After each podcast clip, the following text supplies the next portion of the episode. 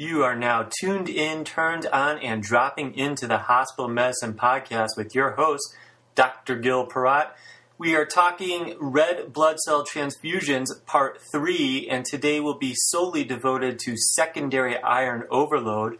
While rarely started by a hospitalist and almost never chronically managed by hospitalists, we do need to understand iron chelating therapy. We see these patients because they are the chronically ill or the repeatedly ill. Those unlucky people that get repeat transfusions of packed red blood cells this will not be a totally comprehensive review of the topic of secondary iron overload and is more of an introduction of the minimum us hospitalists have to know. I've read sources where secondary iron overload also has been referred to as iatrogenic iron overload, as well as transfusion induced hemochromatosis, which seem to also be very reasonable ways to describe the problem. So, given that I am now giving a third consecutive podcast on packed red blood cell transfusions, it may be a good moment to pause and talk honestly about blood consent forms. That might be the hardest consent form in the hospital, in my opinion. When you put in a central line, you can pretty much nail down more than 95% of the adverse consequences or possibilities that may happen in just a few minutes of talking with the patient. But where do you start with blood? There are just too many possibilities of adverse events that a genuine discussion would really take more than a couple hours with each single patient. It's a bit unfair, in my opinion, for the doctor to be solely responsible for this. Perhaps JCAHO or Leapfrog or CMS or some lawyer association can make a single page that they feel is important for the patient to know about. The patient can then read it, often as they are vomiting or briskly pooping blood, and then ask questions about it. But I feel it is so unfair to expect for even a quarter of possibilities of potential adverse outcomes to be discussed on blood consent forms in less than a few hours of discussion with each patient. Often it seems patients mostly want to know if they're going to get AIDS or not, and that's pretty much the only thing we can assure them they are extraordinarily unlikely to get. These consents are a source of frustration for many, and hopefully, a more uniform way of doing them will be created someday soon, though I doubt it. Today, I will discuss one of those topics that most docs probably do not dive into when they are consenting for blood. I've observed, as have probably most of you, both iron overload as well as the need to recognize and manage side effects, more accurately worded as toxicities, of the chelators used in treatment. If you don't recognize those side effects, you'll spend time and money looking for other causes when the answer is right in front of you. Been there when I first started seeing these drugs used more often. I don't often quote the Bible, but let us start with Proverbs 27:17. As iron sharpens iron, so a friend sharpens a friend. So, my podcast listening friends. I hope to sharpen you just as my mind gets sharpened preparing these podcasts. Let's first review some basics. Like everything organic, red blood cells have a lifespan, and that includes transfused cells. When reticuloendothelial macrophages phagocytose red blood cells, iron is freed from heme. Overwhelm those macrophages with too many transfusions, and those poor macrophages just can't retain the iron. The iron then travels into the plasma. Other areas of the body try to store away that traveling excess iron, and one such area is the liver. Our liver thankfully stores iron normally after our own red blood cells are removed from circulation in usual conditions about every 120 days. That iron is later reused for the production of new red blood cells in the bone marrow. When there is way too much iron around, it damages the hepatocytes and causes cirrhosis. The same apoptosis and necrosis happening to iron overloaded liver cells also happens to cardiac cells when the heart starts storing the iron. I suspect a fair number of you have seen iron induced cardiomyopathy either from transfusion induced disease or, more likely, hemochromatosis. Speaking of this specific cardiac issue, let me quote page 807 from the November 2007 Cleveland Clinic Journal of Medicine, where they say this Congestive heart failure is the most common cause of death in patients with thalassemia, as chronic accumulation of iron due to regular blood transfusions leads to biventricular systolic dysfunction and death at a very early age. The quantity of iron deposited in the heart is a key determinant of outcome. Early diagnosis and intensive chelation of the cardiac iron can avert heart failure and its fatal outcome. So, a well put quote. And then there's also the endocrine system that can get hit when iron deposition happens in the pancreas cells and the anterior pituitary cells. Before long, it's not just about an organ or two, but as you can predict or may have witnessed, the person actually dies. This secondary iron overload population has a specific problem that makes them different from those with genetic hemochromatosis. That problem is anemia. Therefore, unlike hemochromatosis patients, phlebotomy is not going to be an answer for those with secondary iron overload from transfusions. So we give drugs to excrete iron called iron chelators almost all doctors know at least a little about IV or subcutaneous deferoxamine. And we are also learning about the easier to administer oral chelator that is replacing it as a first line choice.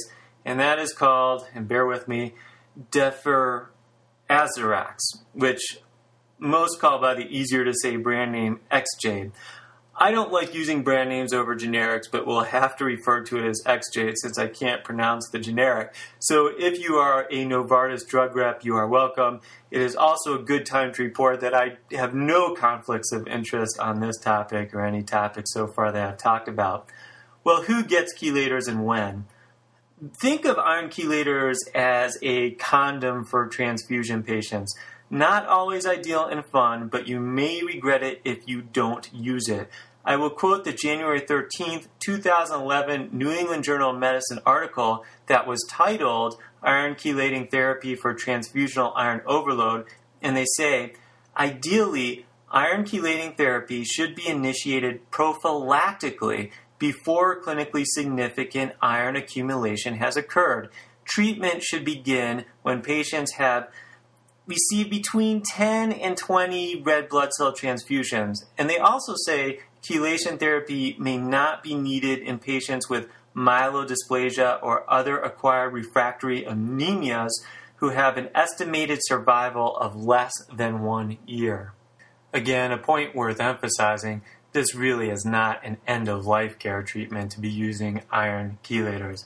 As a quick side note, I was reading the January 2001 Seminars in Hematology article titled Consensus Document for Transfusion Related Overload in which it is pointed out that you simply can't completely rely on ferritin levels in assessing iron overload because of the false elevations from inflammation as an acute phase reactant, which makes sense and is a good thing to know. But what really struck me is how quickly things change and often for the better.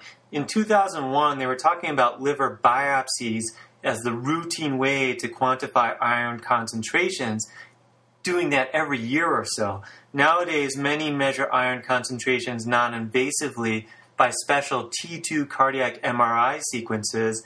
There is also a new tissue Doppler echocardiography test that is good at quantifying cardiac iron, and that's even cheaper than the MRI. It hasn't necessarily replaced all liver biopsies, as some patients get iron buildup in the liver and not the heart, and vice versa.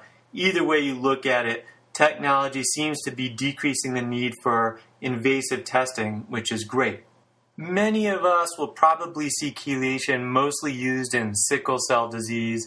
Not everybody, because in Colorado, where we're at a pretty high altitude, we actually don't see a whole lot of sickle cell disease because those patients have either moved away or died at an early age. But other diseases like thalassemia major and acquired anemias are among several other possibilities that make chelation mandatory. So let's say a patient taking deferoxamine mentions they're having trouble lately with hearing or vision. It's likely the chelator. Got unexplained pulmonary complaints on deferoxamine? Maybe it's pulmonary toxicity from the drug. Let's say a patient on oral Exjade presents with renal insufficiency or develops it while on your hospice service. Well, it turns out Exjade increases creatinine in a whopping 38% of patients, so you better know that fact. I had a patient a few months ago where it was more than moderately affecting the kidneys, and you need to watch for the potentially fatal acute renal failure or chronic renal failure in these patients. A mild increase in creatinine isn't a major concern in these patients since it usually stabilizes, but be watchful for those whose creatinine keeps on rising. Hepatic failure can also happen. How important is hepatic and renal failure in the population taking Exjade? Important enough that these patients need monthly, yes, monthly serum creatinine and liver function tests. Another rare but serious side effect of Exjade we need to know about is agranulocytosis. I would like to define agranulocytosis an acute disease marked by deficit or absolute lack of granulocytic white blood cells, which are neutrophils, basophils, and eosinophils. It may occur in some leukemias or after exposure to certain drugs or radiation. Now, please note, granulocytic white blood cells include basophils and eosinophils, even though most just tend to think about neutrophils. Again, agranulocytosis is another possible serious consequence of Exjade to be on the lookout for. So we can all be informed and up to the minute as possible. I would like to briefly mention a third iron chelator. The journal Pharmacy and Therapeutics in November 2011, last month on page 705, mentions that a drug generically called deferiprone Ferriprox as the brand name, was approved under the FDA's Accelerated Approval Program. They state it's the first FDA approved treatment for iron overload since 2005. As far as I can tell, it is a second line option at the moment. Deferiprone was specifically approved to treat iron overload resulting from blood transfusions in patients with thalassemia who have responded inadequately to previous chelation therapy. They are starting to study it in patients with sickle cell disease. The November 23, 2011 JAMA Journal of American Medical Association on page 2207 acknowledged the FDA's actions were controversial in regards to their October 2011 approval of deferiprone, stating, and I'll quote them, the consumer watchdog organization called Public Citizen argued against approval of deferiprone, citing inadequate safety and efficacy data in a statement, the organization noted the manufacturer of deferiprone has failed to conduct a randomized trial that the FDA said was needed when it denied approval of the drug in 2009. That's the end of the quote. So, safety and efficacy are still concerns, as with many new drugs and many old drugs for that matter. Agranulocytosis also seems to be one of deferiprone's issues, and CBC monitoring is required. And I think that ties nicely into a topic of debate in regards to iron chelating in general that I think is important to acknowledge. I, like many, am always a bit frustrated when there is not outcomes data when a drug is released. That is particularly the case when there are significant toxicities associated with a drug, or, as in this case, an entire drug class. For those of you fond of debates and arguments, here's one for you. In the letters and correspondence section of the New England Journal of Medicine this year, April 14, 2011, a physician from Yale University School of Medicine named Dr. Lawrence Solomon expressed his frustration with the use of iron chelators in certain scenarios. Dr. Solomon acknowledged that autopsy studies in sickle cell patients show cirrhosis about 11% of the time in iron overload in 7% of DC's patients, but notes that other causes of cirrhosis were not ruled out.